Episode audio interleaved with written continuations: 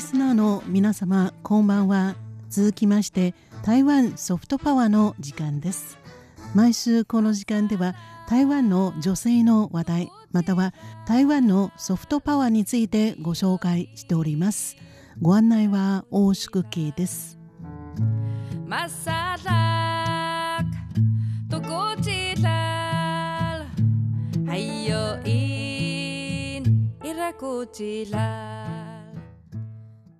さて今週この時間ではまず台湾のソフトパワーについてご紹介いたします。このソフトパワーは何かと言いますとお金です。お金も力の一つになりますね。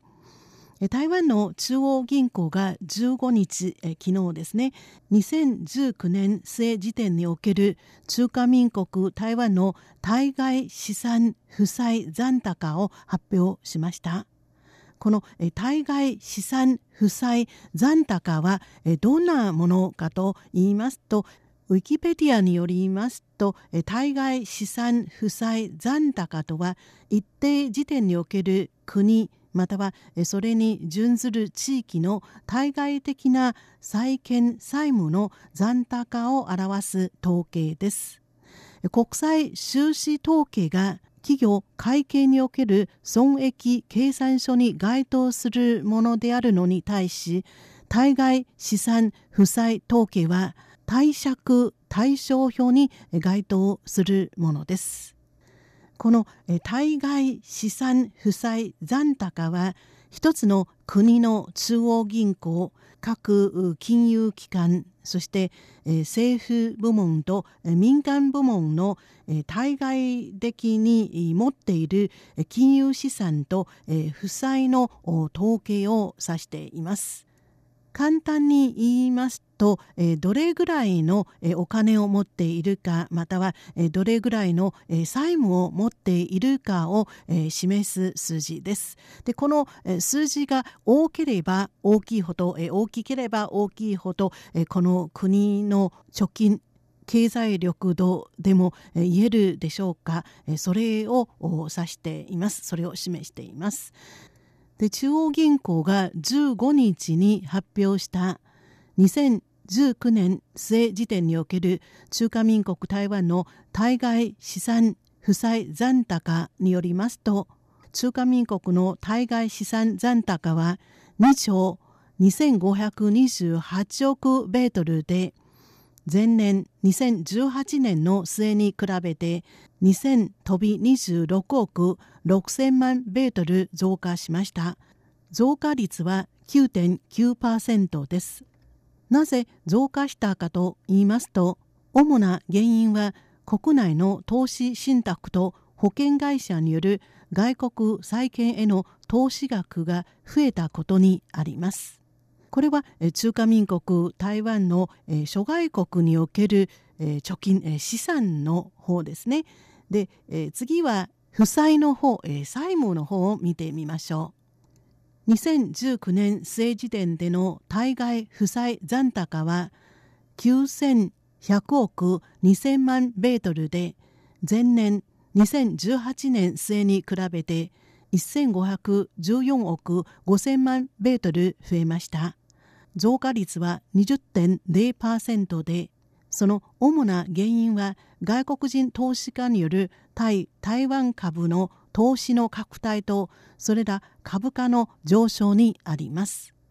2019年末の対外負債残高では、外国人投資家による証券投資台北株式市場への投資が前年から1342億4000万ベートル増えていますがその主な原因は昨年末における台湾の平均株価が前年比で23.3%上昇していたことにあります。こちらは、えー、負債の方、えー、債務の方ですね。で、対外資産残高から、えー、対外負債残高を差し引いた対外純資産を各国、地域で見てみますと、2019年末の上位5位は、日本、ドイツ、中国大陸、香港、中華民国、台湾、という順になっています。中華民国台湾は世界5位ですね。で対外純資産の増加は一つの国または地域の信用格付けの強化にとって有利なもので外国人投資家の投資誘致にもプラスになります中央銀行は対外純資産の順位で台湾が世界5位であることについて台湾の四字整合でそれを形容しています。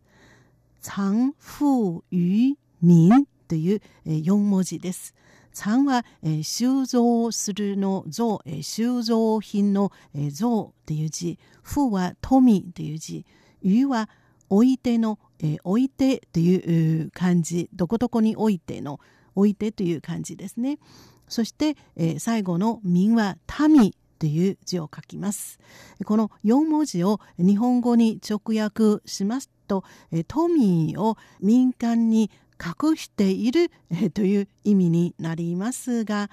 人々が富にある人々に富を与えるということになります。でも先ほどもお伝えいたしましたが対外資産の残高から対外負債の残高を差し引いた対外純資産の世界ランキングこれは2019年生時点での世界ランキングの上位5位は日本ドイツ中国大陸香港そして中華民国台湾という順ですねですから一番資産の多い国はやっぱり日本ですね皆様お幸せですね おめでとうございますそれではお金に関する曲を一曲お楽しみいただきながらお別れいたします。钱作怪という曲です。銭、金銭の線という字に作文の作、そして機械の怪、え怪しいという字を書きます。すべてお金のせいと翻訳させていただきます。台湾ソフトパワーご案内は大宿慶でした。こちらは台湾国際放送です。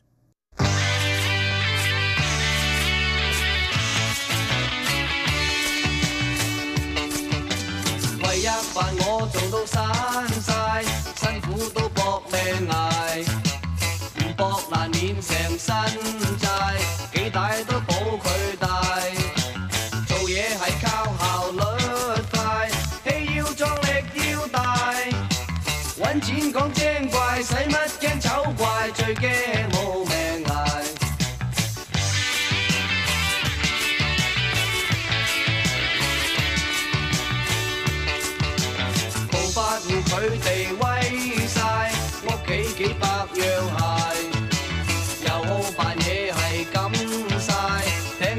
车要带系嘢越贵越想买冇节制乱咁拜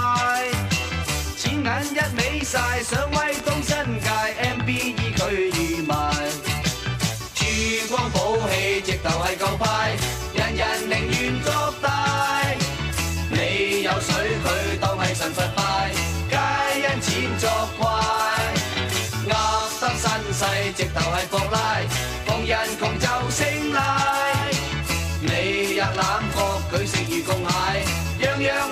系钱作怪。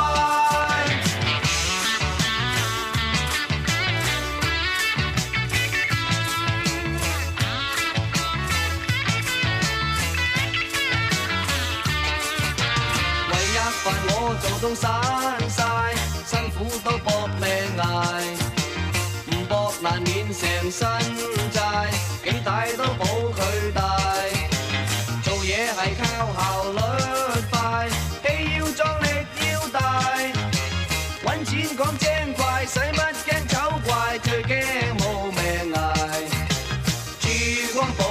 直头系够快，人人宁愿作大。你有水佢当系神佛拜，皆因钱作怪，压得身世直头系博拉，同人穷就胜赖。